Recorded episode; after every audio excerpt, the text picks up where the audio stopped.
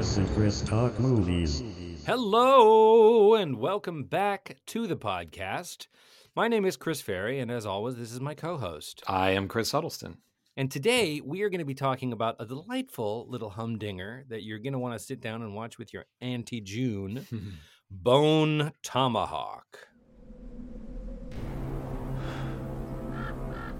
Lean back. Right there. Bracing. This is going to penetrate.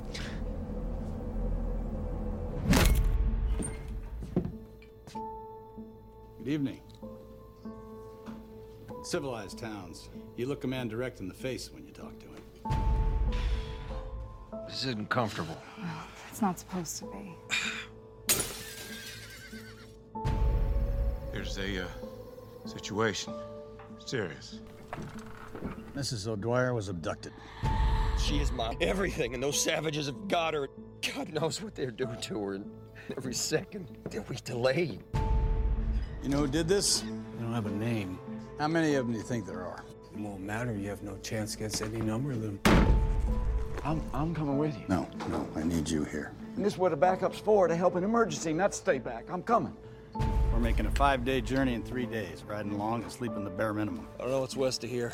No cattle trail or anything else goes in that direction. If our horses die before we get there, or we go into hostile territory, weak and foggy with exhaustion, we won't rescue anybody. Don't be scared. I am a friend. You aren't. Damn you! You had no cause. If you want to question my morals, do it later. Bless us, O Lord, and these thy gifts, we are about to receive.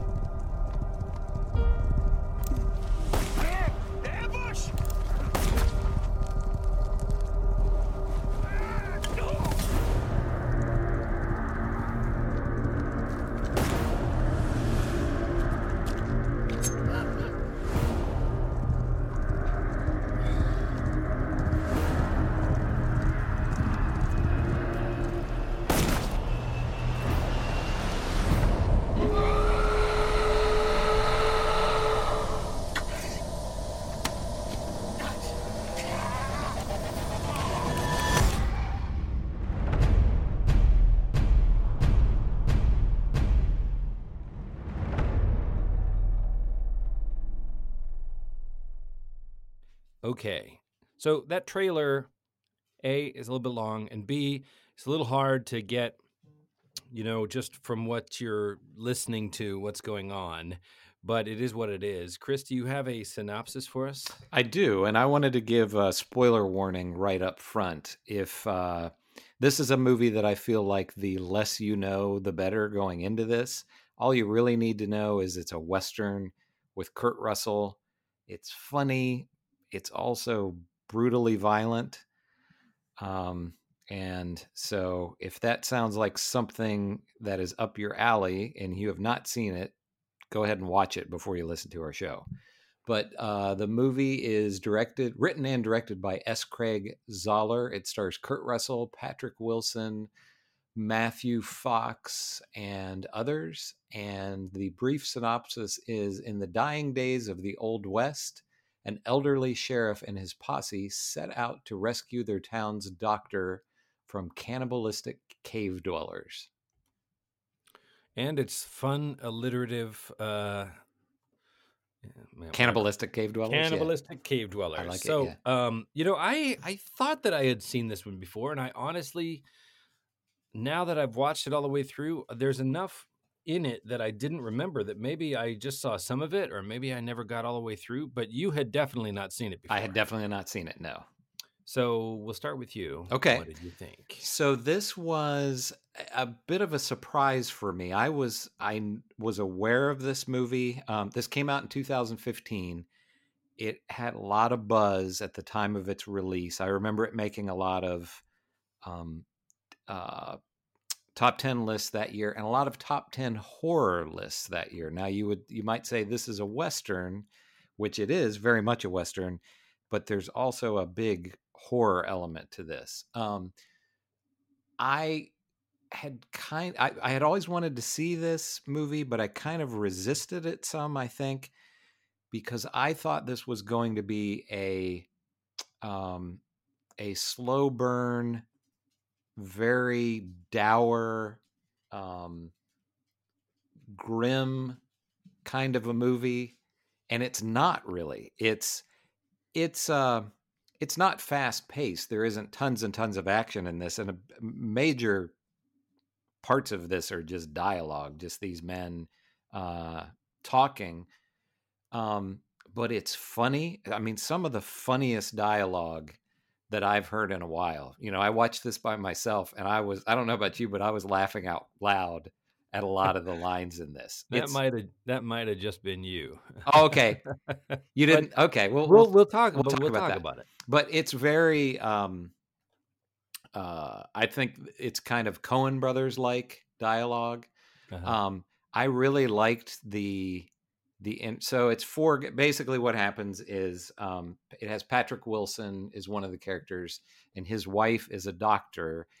She is abducted by these basically cavemen um, who they refer to as troglodytes. She's abducted and then kurt russell matthew fox richard jenkins patrick wilson create their own posse to to go and hunt these uh, people down and get back uh, Patrick Wilson's wife.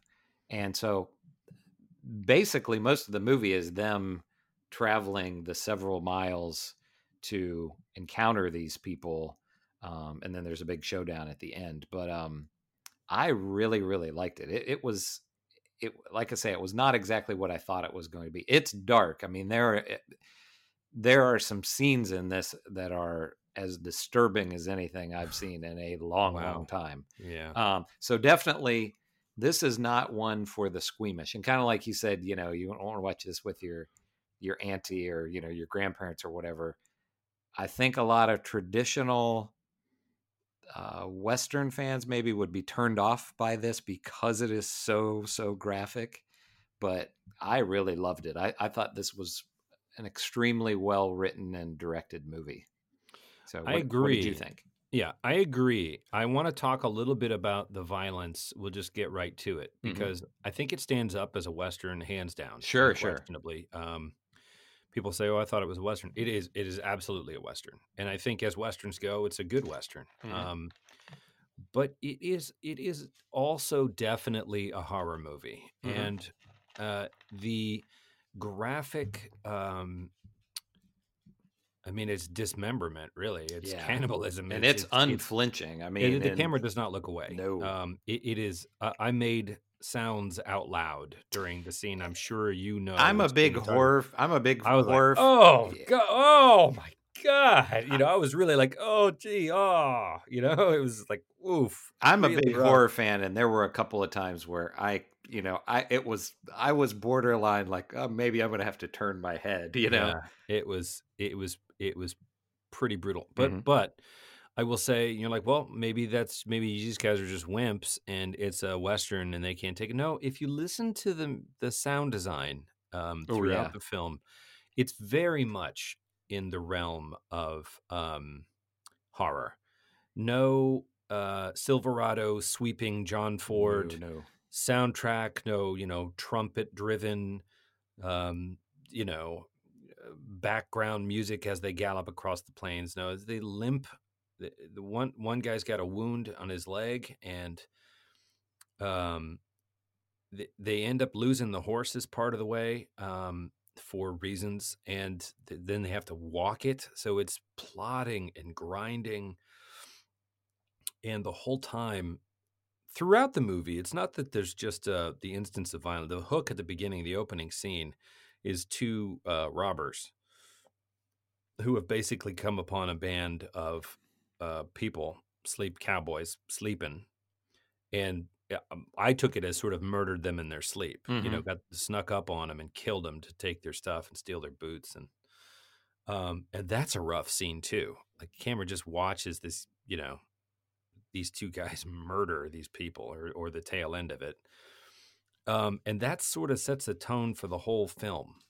You know, so when people say, "Oh, I've killed a bunch of Indians," or yeah, he got killed. You you have in your mind what one person killing another person with a knife or shooting them point blank looks like, including their agonizing death. Mm-hmm. Um, and so I, I think it is it is a, a western first, but it is you can't um, parenthesize horror too much because of where it's going as a film, and Mhm. where it's going as a film is into these cave dwellers cave.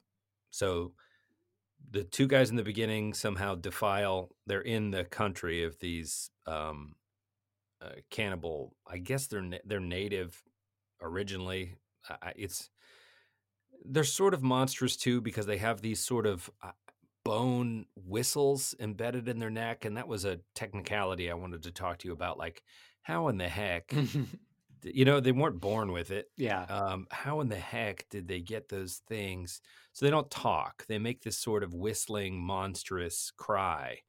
You know, they do a big inhale and then they sort of roar, and it's this sort of almost out of Star Wars. It's this sort of scream, screaming whistle that everyone you know has a you know spine shiver down your spine response to. Um, and we know this because one of the guys kills one of them and cuts it out of his throat and uses it. You know, goes around blowing it to sort of trick them into thinking that you know they're they're sort of quote unquote talking to each other across the hills Yeah. um you know so there's a few if you if you pick it pick at it too hard it, it kind of you say okay well you know you're thinking about it too hard. There's there's there's these monstrous guys that live up in the hills right? They're not supernatural. They're just with utterly without empathy or remorse and they're cannibals. Mhm. and so one of the one of the uh, the two guys that we see murder the others in the beginning um, they get one of them and the other one takes off and he comes into town and they follow him into town right? They track him into town. Um, and the wife of i guess the main character kurt russell's really the main character but the i guess the wife of the main guy is a doctor and she goes to tend to a wound in the guy's uh, shin or foot. And while she's doing that these um, cannibal natives show up having tracked the guy and they abduct the deputy the young deputy who's left there her and the the original guy from the beginning and so that's it's not like they just appear out of nowhere they follow this guy into town because it's a five day ride we're told Mhm.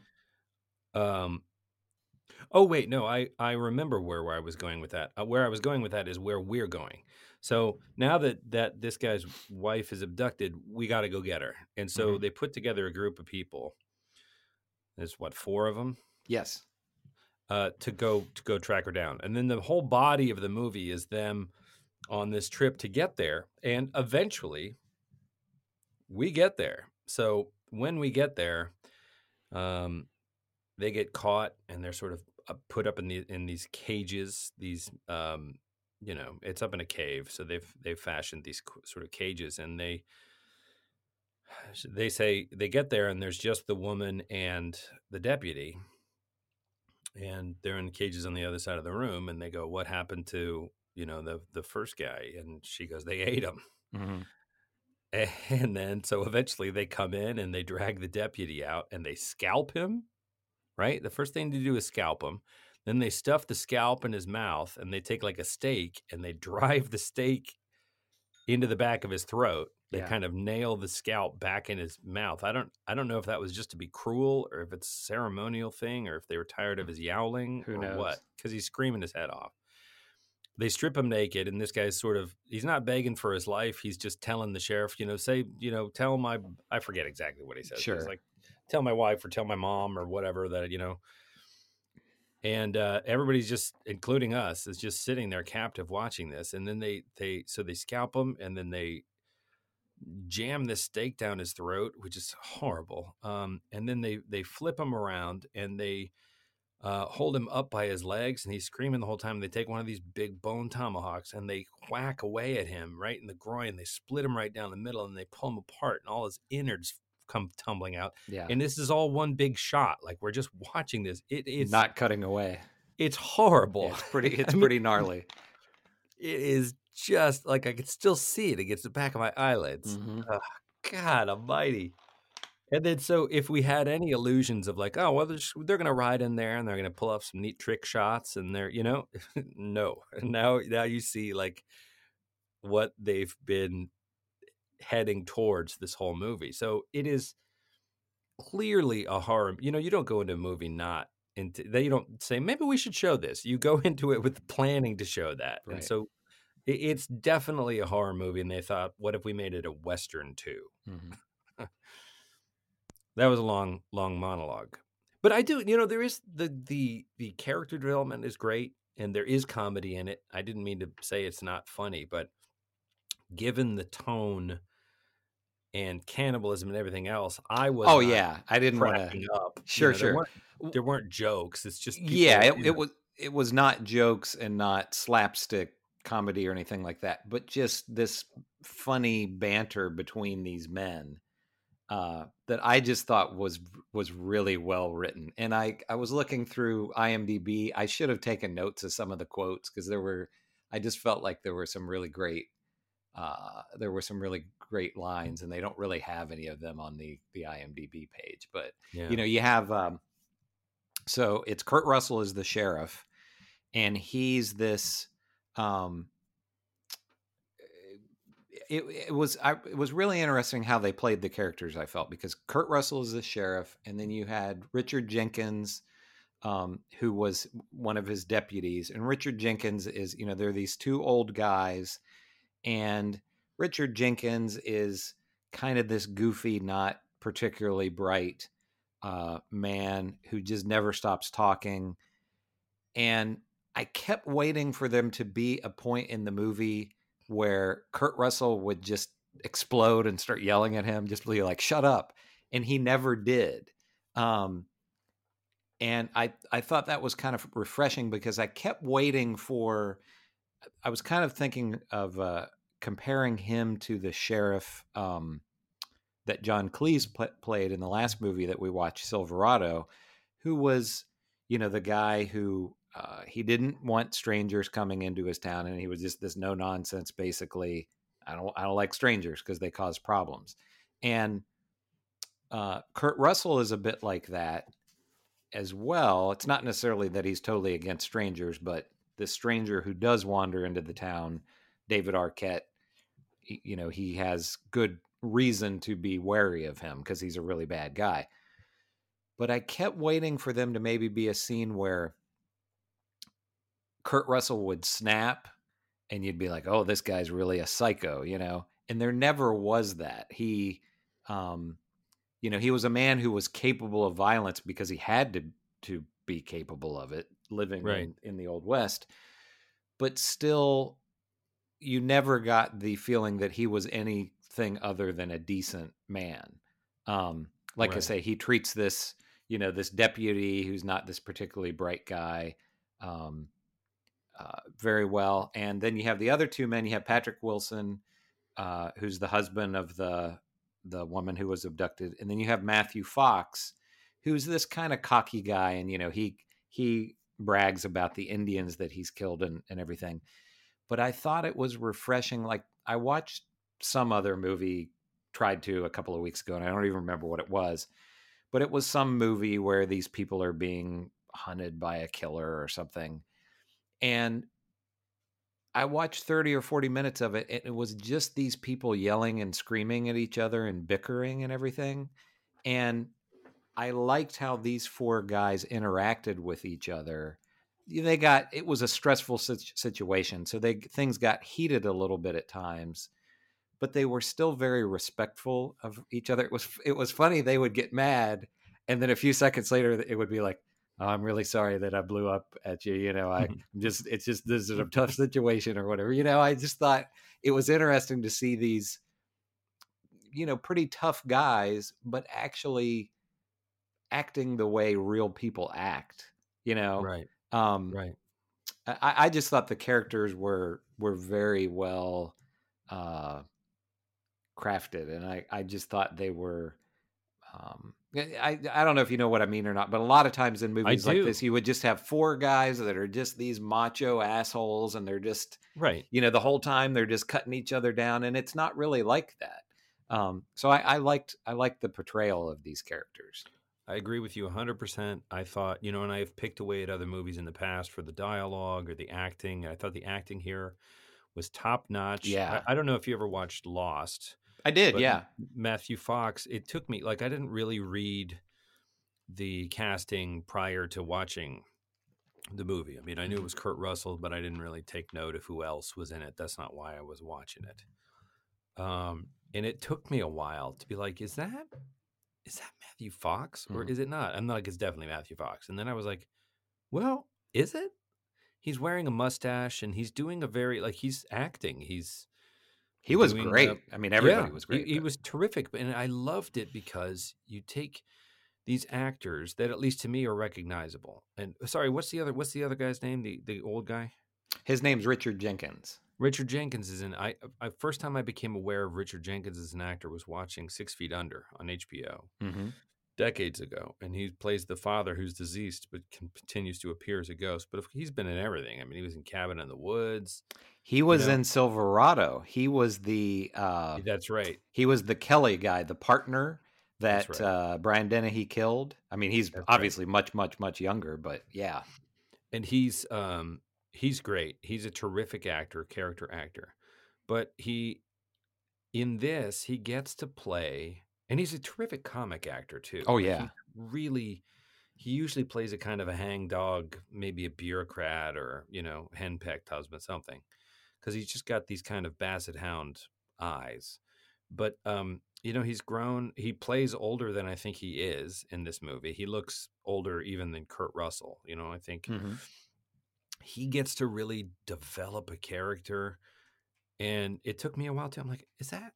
Oh, that's that. Oh, he is great. And it was the voice more than it took me a while to recognize who he was as The well. performances are fantastic. They're just really fantastic. And Kurt Russell, I love. Kurt Russell kind of is the star, so he's you know, I'm not going to just say he's playing Kurt Russell, but you know, I, I think he's just likable. I don't think I've ever seen a role Mm-mm. that I didn't just enjoy watching that guy on screen.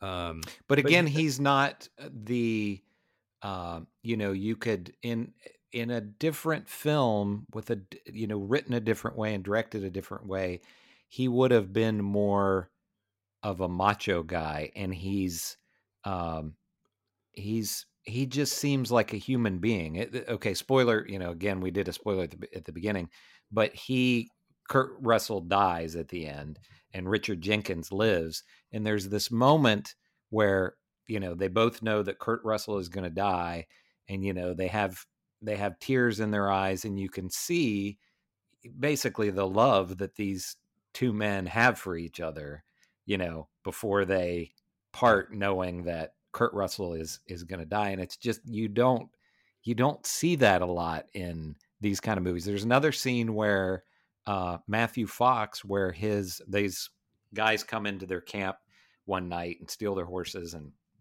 one of his uh, his horse gets injured and he has to go over and and shoot the horse and he says something like you know he thanks him for his service or something like that and i mean that was a genuinely emotional Absolutely. scene of this guy having to kill his his horse that he loves you yeah, know? we established earlier how how much that horse means to him. yeah Um, And again, he's this tough, you know, he's of the four, he's the closest thing to kind of a bad guy because, you know, he's killed 120 Indians or whatever and brags about it.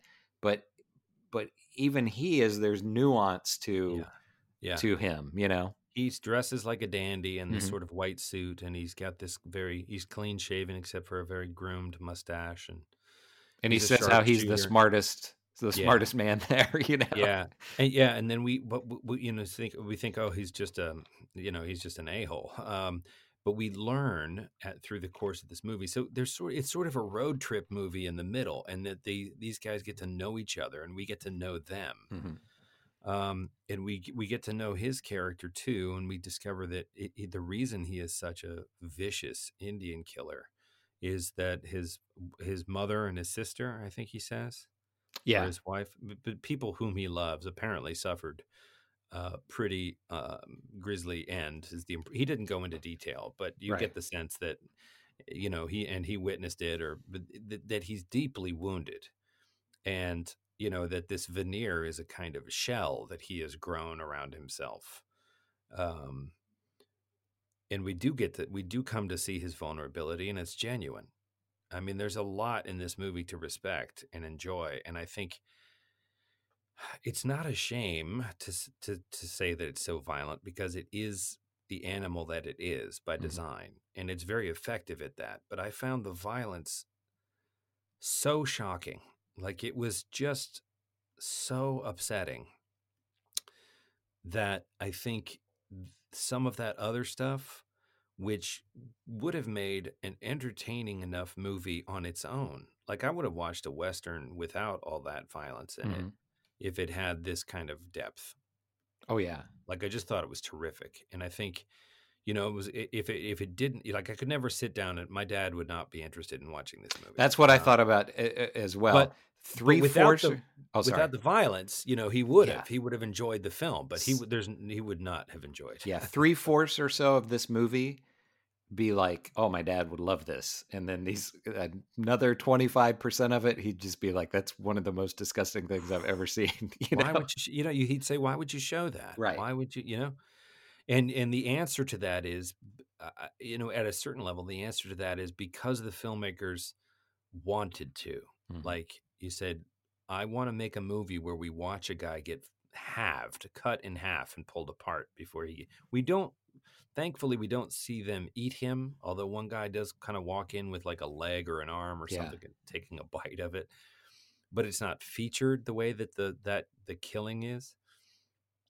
Um, and you know, but uh, again, I don't want to be too negative about it because if you're somebody who really loves westerns and all the good stuff we've been talking about in terms of just a good movie with dialogue and relationships, and you're somebody who likes this genre of horror where it's like, I guess it's body horror. What what, what would you call this when it's this splatter? It's not a slasher movie. It's Yeah, I mean, it's just very, it's just very gory. Um, But if you're into that, and certainly there's a large audience of people who are, you know, and you're into westerns, then man, this is your movie. Oh, yeah. Um, uh, it's just I think of, I would say that's a fairly narrow audience, but mhm.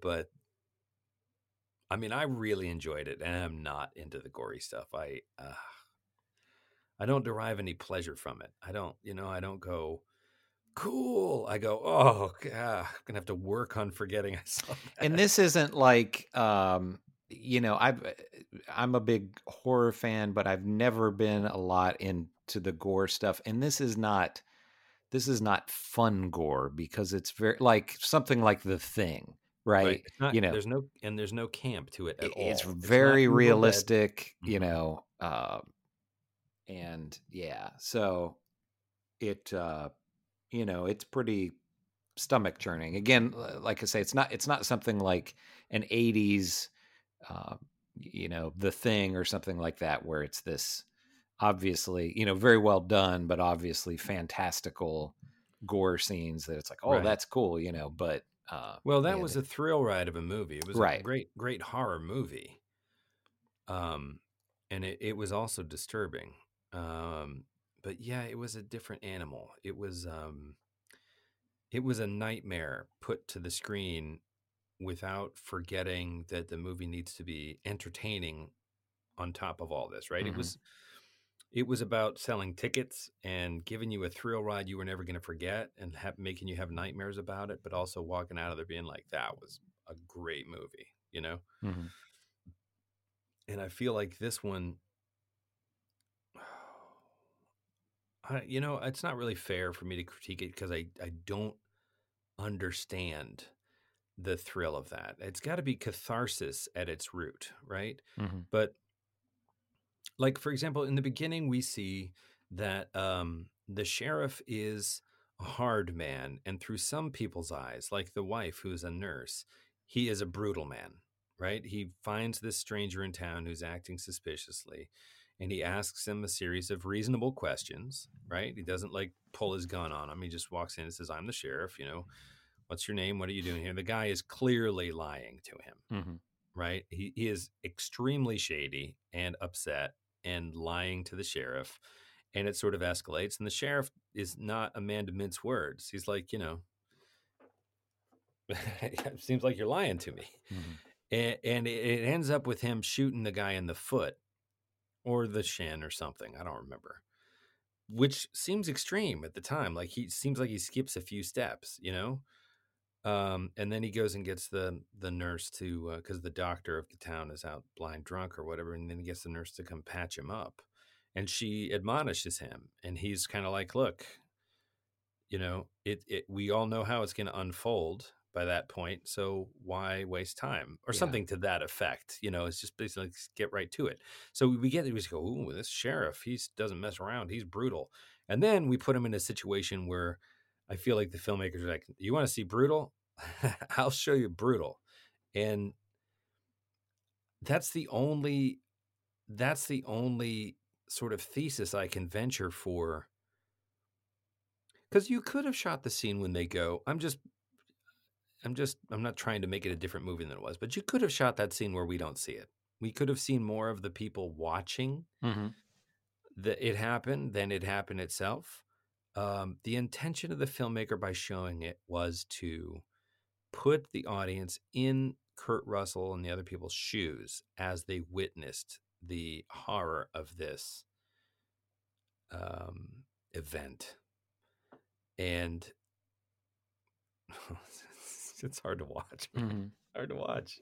I don't know if there was. I mean, I you know, I I didn't really do any kind of research or read any interviews with the director, and, and he was the writer as well, um, about what you know kind of point he was trying to make. If you take the if you take the cannibals out of it, you know, the very opening scene, and, and you touched on it, but literally the very first thing that we see on film is David Arquette um, cutting this guy's throat. And like you said, it it you know it appeared that that they probably ambushed them in their sleep, and that felt to me a lot like Unforgiven, where Unforgiven, you know, was showing you okay, it wasn't what we've seen in the movies where you know they have the shootout at high noon. It was a lot of you know a lot of criminals were cowardly people who were going to shoot you in the back or cut your throat while you were sleeping.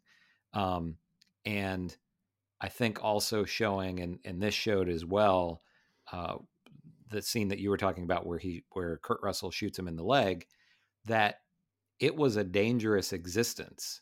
And they obviously, you know, appeared to have this nice little town, these nice homes that they they lived in. And I'm sure it was a situation where there were a lot of dangerous people out there and you had to be kind of hard you know what i mean it was kind of like a dog eat dog existence Particularly you know? if you were you got to kill them before they kill you for the safety of the town. right exactly You couldn't afford a bunch of like benefit of the doubt baloney. yeah Um, and I get it, but I would also just say, so Unforgiven was a rough movie that definitely does not glorify violence. but I'm without the extreme gore of this I- yeah yes, and and it's again, it's there in the sound design. So Mhm.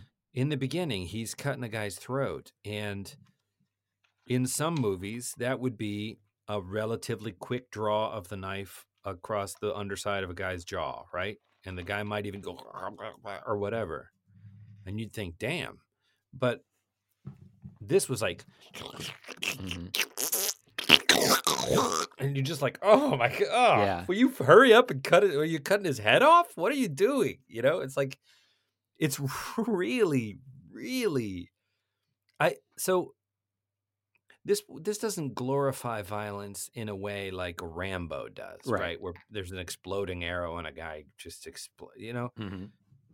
But it enjoy it, it enjoy isn't quite the right. It lingers on it. Yeah. you know what I mean. It kind of lavishes in it in a in a way that is I can't be designed for the viewer. I- It's it to me. It's designed to make the viewer squirm yeah because unless you're the kind of person that enjoys that, which is upsetting. Mhm. Um, so so in a way, it sort of does glorify. it sort of relishes violence. Um, I mean, what do you think? Is that too strong um, an accusation to level at this movie? No, I, I, I don't think so. I would agree with that. Um, I just, you know, I wonder if there is any real statement that he was trying to make I don't think by this, or is he just somebody that likes gory films? No, especially know? if it's his first movie. He's like, I'm going to make a humdinger. Yeah. And I will give it to him. He made a humdinger. I mean, setting the violence aside for a moment, first of all, if you're going to make a horror well, let's not set it aside for a minute. If you're going to make a horror movie, and I have made one, Mhm. and it's not that I'm not proud of that effort, but uh, it's hard, man. It's hard to make a movie that isn't just boring. Mhm. you know, I mean, you go make an, a movie that is 90 minutes and is not boring, and you have achieved something remarkable. It's hard. If you can make your audience make noise, whether that's laughing or crying out loud or, you know, screeching or groaning, that's a real coup. Mhm. And this movie, you know, it made you laugh out loud. Uh, it made me, you know, groan out loud. And I don't want to. I, I don't mean to interrupt, but I don't I want know, people. I know. I don't want people to think that I was laughing at the guy getting scalped. I think yeah, I- understand. uh, that Uh, was no, not funny. we, we we understand. I'm just saying it's an for, as a first endeavor, um, it's a remarkable success, and Mm-hmm. I think not least of all, you know the the effects and the horror. You do that, and you make someone squirm. Fear and disgust are those are are great big primary emotions, and I would posit that they're almost easier to to land with than making someone genuinely care about the people Mhm. The, the in the movie and he was extremely successful i genuinely cared about everyone in this movie Me too. They were fully realized Except for the cavemen, I didn't care about except for the except for the cavemen right and I, if anything they were so inhumanly they were monsters Mhm. really it's like well uh, could I make them demons so that they're utterly unworldly? No. You know, at times they almost reminded me of uh, the Predator when they would do the, you know, the sound you were, you know, because they would almost like the Predator would. They would kind of arch their back and put their head back, you know, and throw their howl. Yeah, at their yeah like howling yeah exactly like a werewolf but they would be this weird uh, uh un unearthly whistling Mhm. sound um y- i mean i wish that i could make a movie that i thought that was this effective and entertaining i thought it was really amazing um just not for all audiences yeah, yeah. And I think for for me personally, the best movies are the ones that, and and it's a real skill to be able to combine, uh, you know, humor and there are thrilling aspects to it and there are Yeah. disturbing aspects and Yeah. frightening things and there's also real emotion you know well the relationship between the husband and wife Yeah. too. Genuinely passionate right? And when we first meet them things are a little strained because he's you know had an injury and he's at home all the time and they're sort of snippy with each other. And and that evolves across the course of the film up to the point pretty quickly. Um, there's a scene where they're making love that i Mm-hmm. thought was really well done. I mean it was sexy and you know but but they were connected in a loving way it, it was mm-hmm. just masterfully done and then when so when she's abducted which happens very early on in the film and he's like i got to go after her you think oh but you're in no shape to go after her but you're on but you're like yeah you got to go man. What are you gonna not you're not you're gonna let these just trust these guys to go save your wife? No you got to get up there you know?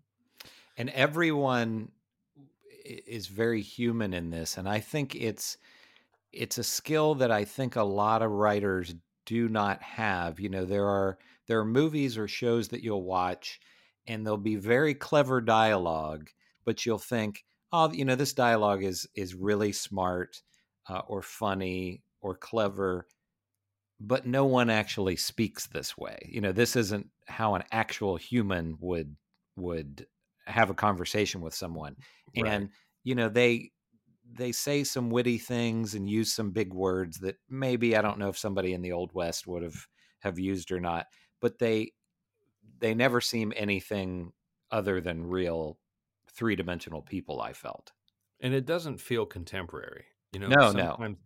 in Silverado, I was like sometimes with Kevin Kline's performance or Brian Dennehy's performance, there was a contemporariness Mhm. To it, even though they weren't talking about cell phones and saying "dude." There was just something that felt contemporary in their in their banter, um, Yeah. and not so here. It felt very true to the period. And I Uh, don't know how how accurate this was, but I, I thought it was very interesting how formal they were. You know, even you know there are these guys out camping essentially, but uh, I- I don't know. Just again, uh, coming back to how apologetic they were when they would get angry with each other, and um, uh, Kurt Russell always refers to um, the guy's wife as I think I think Dowler was their last name, and he's he's always he never refers to her as anything other than Mrs. Dowler, you know, and not her whatever her first name is, you know. And I I just thought it was an interesting. I don't know if that's how if that's accurate to how people acted in this time frame, but I just thought it was interesting how formal everyone was. And uh, there is a little. I almost forgot about this, but right when they're getting started, there's this. You know, the the wife is um, she's very beautiful, Mhm. and there's a, a little bit of tension between um, the husband and the Matthew Fox character because he is also a young, handsome man, and you know he's clearly uh, noticed how beautiful she is, and it, there isn't like nothing crazy happens, but there's a little bit of like, hey, stay away from my girl tension, and part of him wanting to go is like, you know, uh, if he's going, I'm going, Mhm. you know, um, and all that felt very real and and formal in a Western way too. Yeah. Like it, he wasn't like shouldering up to the bar and hitting on her, and it, but it was something just in the way he was taking her in. He wasn't even like leering at her or anything, but clearly observing how beautiful she was. That was palpable, and the other guy was bristling at that. You know, just don't look at my wife that way. And there was some kind of history with that because he Something. he said something along the lines of uh you know he, he says something about not hitting on her or whatever and and he says something like oh well that was i haven't done that for years or something you know so ha, I, you I was terrified that they were going to eat her. You Yeah. know? I, I I was just like, oh, I can't watch that. yeah that was one thing that i that i was relieved that they stayed away from um that if if um if the the cavemen had done anything horrible to her we didn't see it um that would have been you know if they'd shown them attacking her or something that would have been just too much i think Yeah, it Um, was. uh it, it was almost too much as it was. Yeah, Uh, yeah, for sure. Now, have you seen any of he, this guy has directed two other movies? Have you seen either of them? One is called um, Brawl in Cell Block 99 that stars Vince Vaughn Nope. as this again, it's another I've not seen I've not seen it, but it's another one what I've read about it. Um it's a he's a guy who's in prison so he has to be very violent to you know kind of get his way out. I'm i do not enjoy prison stuff freaks me out. Mhm. uh i i don't really aside from you know some of the greats like shawshank redemption i just prison prison stuff to me is terrifying. So i don't know if i would ever i would ever watch this one but it it's it got it came out in 2017 and got a lot of acclaim and then there is another his he did a two, 2018 movie called dragged across concrete that has vince vaughn and mel gibson in it and it's these i guess like kind of dirty cops and it is another one from what i've read this seems to be the uh, kind of uh, the way this guy works is it's supposed to be just super super extremely violent so i don't know I have not seen either. yeah um Although based on his work, I mean, I, I don't relish the violence either, but the everything else in this movie is so well done that I'm tempted to check it out. yeah yeah and uh uh, you know i know i said last week that i'm not much of a you know i'm not the world's biggest western fan but i would love to see this guy do another western Yeah. Yeah. I, I am. I just I love a western. I mean, you know, there's a good movie's a good movie and a bad movie's a bad movie, but there's just something about the period that I think is so much fun.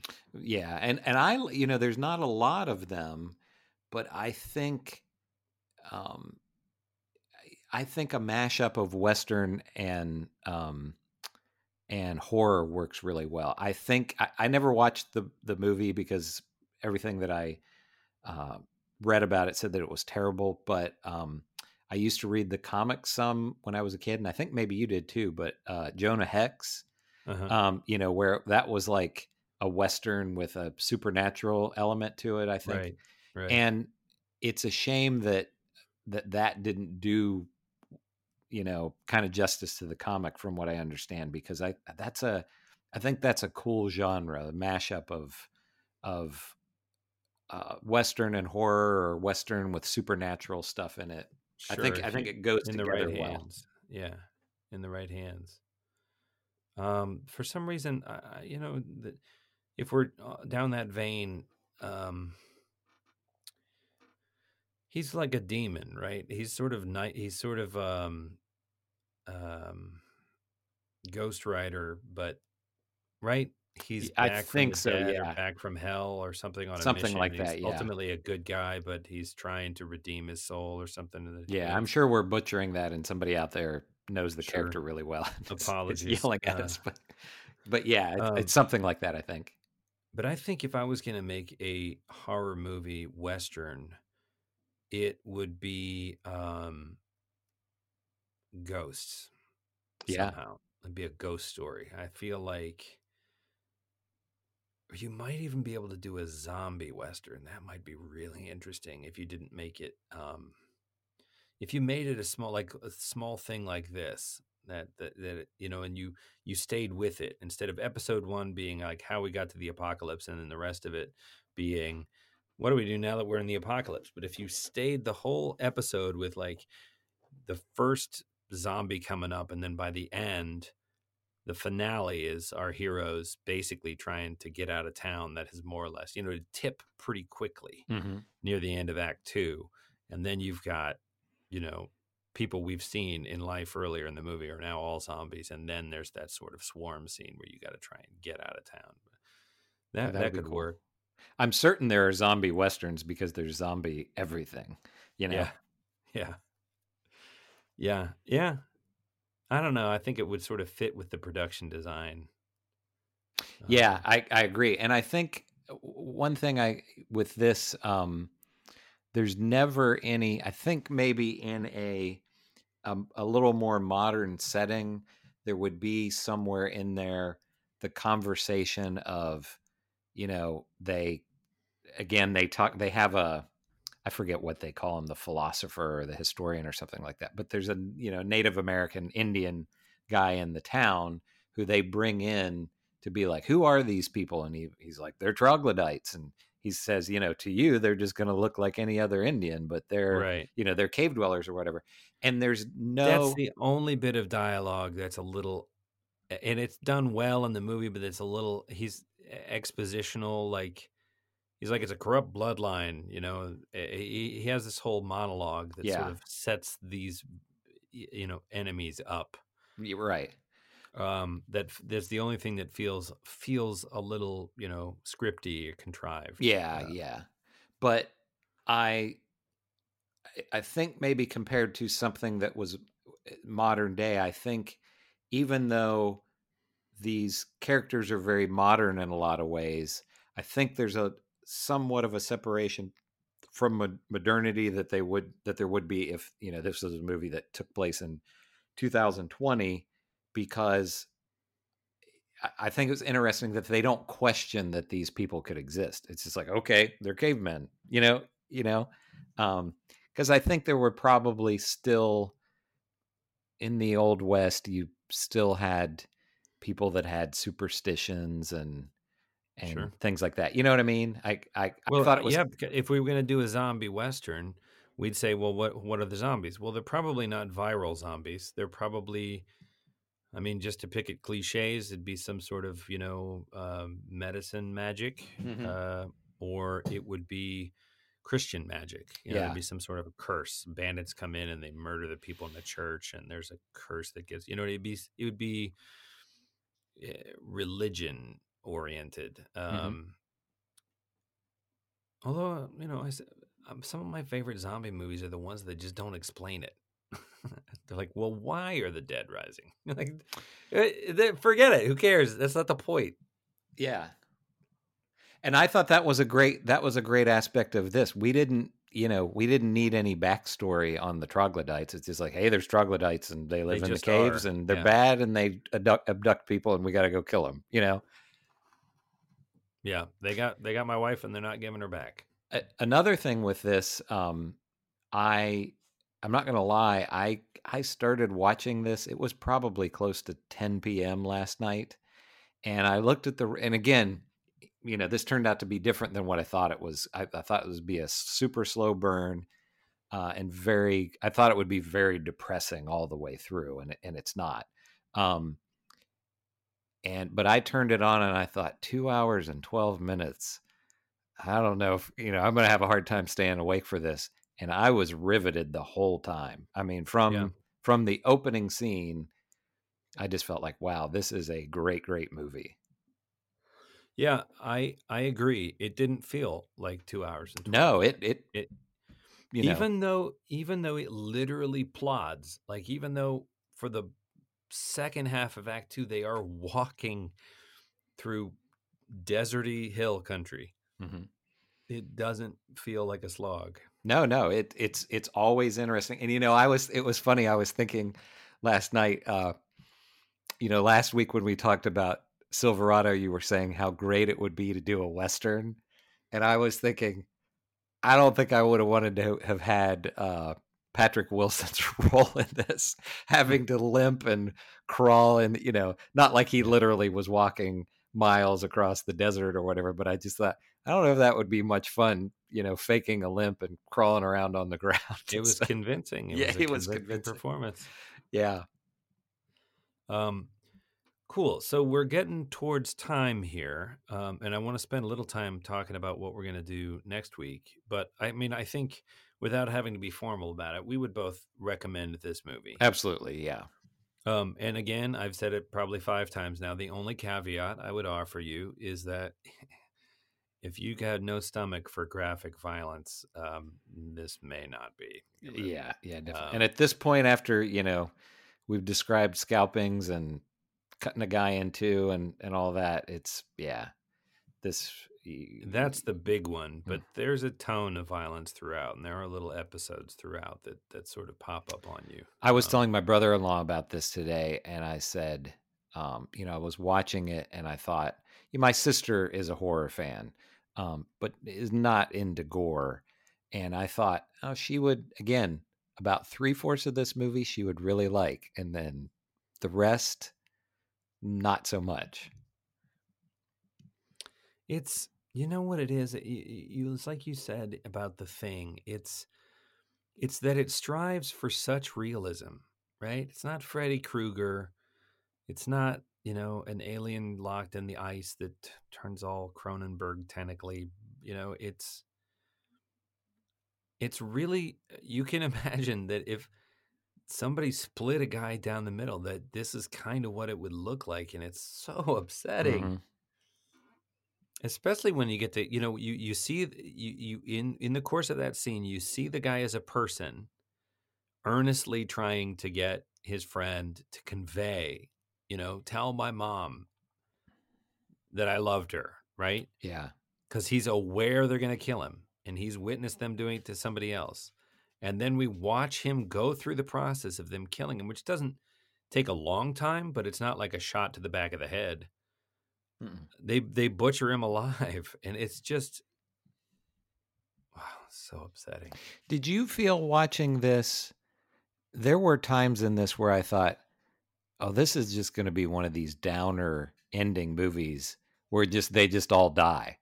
Did you did you think they were going to make it out, or did did you? i was never sure and i think that that is a success of the eh, film Because they think- kept getting 'cause I hit in the head and Yeah, dragged and- around, and I thought these guys aren't going to live. Well and and kurt russell doesn't make it No, he doesn't. right i mean you you you so he's the sort of proxy for oh god you know nobody's going to make it out alive um but you know the the husband and wife make it out and the old man make it out Mhm. and Kurt Russell sort of stays behind to kill off the last few guys, and we don't get perfect confirmation that he does, except it ends with these sort of three gunshots. Yeah. And clearly, the old man takes that as he got him right. He's got to. He's like, "There's no way I can get back to town." He's been shot, and the big one was sort of working on him for a while. Um, and he's been shot and cut open, and he's in bad shape. And it's just he's not going to be make up. They don't have horses, you know. Mhm. It's a five day ride, so even longer than that to walk. There's just no way. And he says, "I'm going to stay here and make sure because the other ones will track us back. You know, if we it, it, it will track you back if I don't take care of them." So the implication is that he stays behind to kill the remaining three troglodytes Mhm. and does, but I guess we leave a hanging thread there. Um, so it's a bit of both. It's a bit of the happy ending. You know, the two the the two people you care the most about probably are the husband and wife get out, hmm and um, nobody else. But I did worry. You know, I was like, oh man. I but I did, was never like, oh god, this is one of those movies. It was, oh god, I hope this isn't one of those. Yeah, I was movies." un- and then I and was I unsure. I was glad when it wasn't. Yeah. So that's the success of the film because I cared. And you were. It was upsetting when Kurt Russell dies. Very upsetting. Yeah, I think if I had been certain it was going to go that direction, I well, I would have finished watching it because we would have had to talk about it here on the Mhm. podcast. But just as a casual viewer, I probably would have turned it off. You know, if if 20 minutes before the end I was certain that it was just going to I would have been like I can't. I Mhm. can't. You know, I, I don't want to watch that. Um but it didn't. It kept me engaged the whole way through. So, if you can stomach the violence that I think we've painted pretty clearly, I think you're Some people really may have it. to look through their fingers, you know, at some scenes or something, but because it's it's rough for sure. Um, I again, it makes me think of the. It's a very different movie, but it makes me think of the movie Hostiles with Christian Bale in it, um, because it nails the period so well, hmm and it it nails relationships. Um, there's one scene in which Christian Bale is talking to a friend of his who is dying, and they're alone in in a hospital room. The guy's in a hospital bed, and Christian Bale is basically telling the guy that he loves him, that it's been this honor and privilege to ride with him as a compatriot. And you can see, you know, Christian Bale's a good actor. Oh, yeah. um, it, you can see how much it means to both of them. And you can also see that in this time period, uh, men did not cry. So both of them are fighting with all of their wills to just they're they're staring at each other with this incredible intensity. Both of them willing themselves not to weep uncontrollably. hmm They're in an empty room. There are no witnesses. One of them is going to die soon. Right? What would it but but it just it's such a great depiction of the time of like, you know, it's it's womanly or whatever, you know, men do not cry and Mhm. I am not going to do my dear friend here who I love who is dying the dishonor of crying in his presence. It's just crazy. Yeah. It's a great scene, and it's a you know it's a it's about a guy who is an Indian hater and is charged with sort of conveying this um, prominent um, uh, Native American chief from here to there, and across the course of the thing, he comes to have a change of not a change of heart makes it sound trite, but he comes to an understanding and a respect for the guy and and a, a deeper awareness of himself. And it, I, it's not a perfect movie, and I haven't seen it in a while. I haven't seen it in a few years. But um, if you're if you're sort of re-interested in westerns, I think you'd there's some sh- there's some violence in that that I think is done really well, but it's not. Um, it's like shootouts and stuff, Mhm. and but they're done they're done very well. They don't feel choreographed. You know, it's not like, oh, there's a guy on the roof, bang, oh, he fell into the water bucket. Um, it's the the guns come out and then the shooting starts unpredictably and it's kind of chaos. hmm And of course it's choreographed because it's a film. You've got to choreograph it to so you know where to shoot what you're shooting, camera wise. But the feeling of it is extremely kinetic, and you think, man, the guys that survive a lot of gunfights, luck is just a huge factor of it. Sure. you know, it's not like you're Clint Eastwood and you're just Deadeye Jones and Mhm. you're, you know, it's it's you just happen not to get shot randomly by any number of the many people shooting each other. Right. Which I think is pretty rare in westerns. There's the glamorous, you know, showdown type stuff. Sure. But this idea that when things went south and people started pulling their triggers, there was no strategy, you know. Oh yeah. Um, I, I I think you would dig that one. If you wanted to, we could we could talk about that one of these days. Whether we want Yeah. to do three westerns in a row, I don't know. We could we could watch it sometime. What are you thinking? So we're about at time. What are you thinking for next week? So, uh, well, I'll, I'll give you two suggestions that are completely couldn't be more different from from each other. Um, I think, and then if you have some ideas, if there's you know some things that you want to watch, um, you know, we'll talk about those. Uh, there is a 2020 movie that so basically these are two movies that I'm I'm probably going to watch whether we you know we watch them for the Talk show about or not. yeah. Uh, one is we talked about Cronenberg uh, again a little bit in this episode. His his son is a director, um, and I have not seen any of his movies, but he has a 2020 movie called Possessor, which is a science fiction film. I don't know what it's about from watching the trailer, but it but it looks really interesting. So that's one that um, if you would want to watch the trailer, check it out, see if you think it's something you might want to watch. Um, and then the other one, I don't know if you've ever seen this before, uh, and this randomly popped into my head, and I looked it up on uh, Prime, and it's on there. A movie from 1981 called Kill and Kill Again. It's a, a martial arts movie, and it was one that I watched when I was like eight years old, and I thought was super cool at the time. And I'm sure it's horrible, but uh, it's been remastered at some point because the trailer, like the the quality of the you know of the picture looks fantastic. What's Um, it called? It's again? called Kill and Kill Again. Um, it's a it's a martial arts movie. It's it, I think most of the people in it are American though, um, or European or something. It's not a you know it's like a modern day 1980s um, martial arts movie, but it's it's either going to be one of those ones where it it will be so bad it's good, or it's just really bad. It's so bad it's bad. So bad it's bad. Yeah, but well, the- man, I could go either way because I, I just googled them up here, and Okay. Kill and Kill Again looks like it. It's it might be so bad it's good. This is one that I watched on, you know, that was on HBO.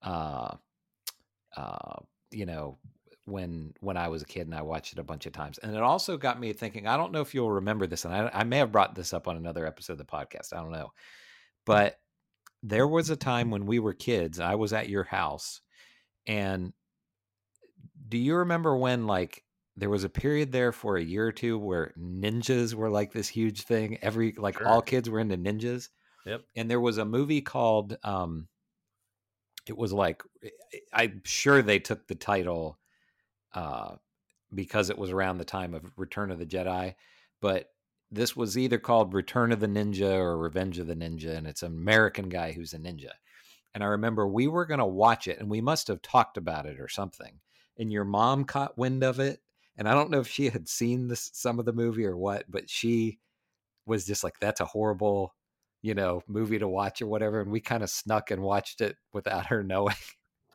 Uh, I don't remember. but that. she was upset i don't know if she ever found out that we watched it or not but she was just like you know that's not something that people should watch because it's a really disgusting movie but we we snuck and watched it on you know hbo or cinemax or something like I that I don't remember that. It's Yeah. so funny.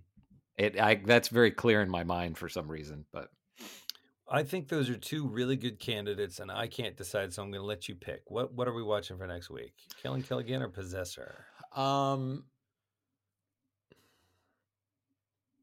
let's go with Possessor Okay. because I think it's actually going to be good, and then maybe the next time we can It, watch the. it says it's got a 93% on Rotten Tomatoes. yeah, That's yeah. pretty good It's, sign. I don't know what you know. Sean Bean is in it. That's a pretty good sign. It's it's I don't know what Cronenberg's son son's movies are like. I know they're weird, um, but I haven't I haven't seen any of them. So and and like you know, you could watch the trailer and and you know maybe if you d- don't want to watch it, you know we could we could watch the other one. But it, it looks it looks intriguing from the trailer.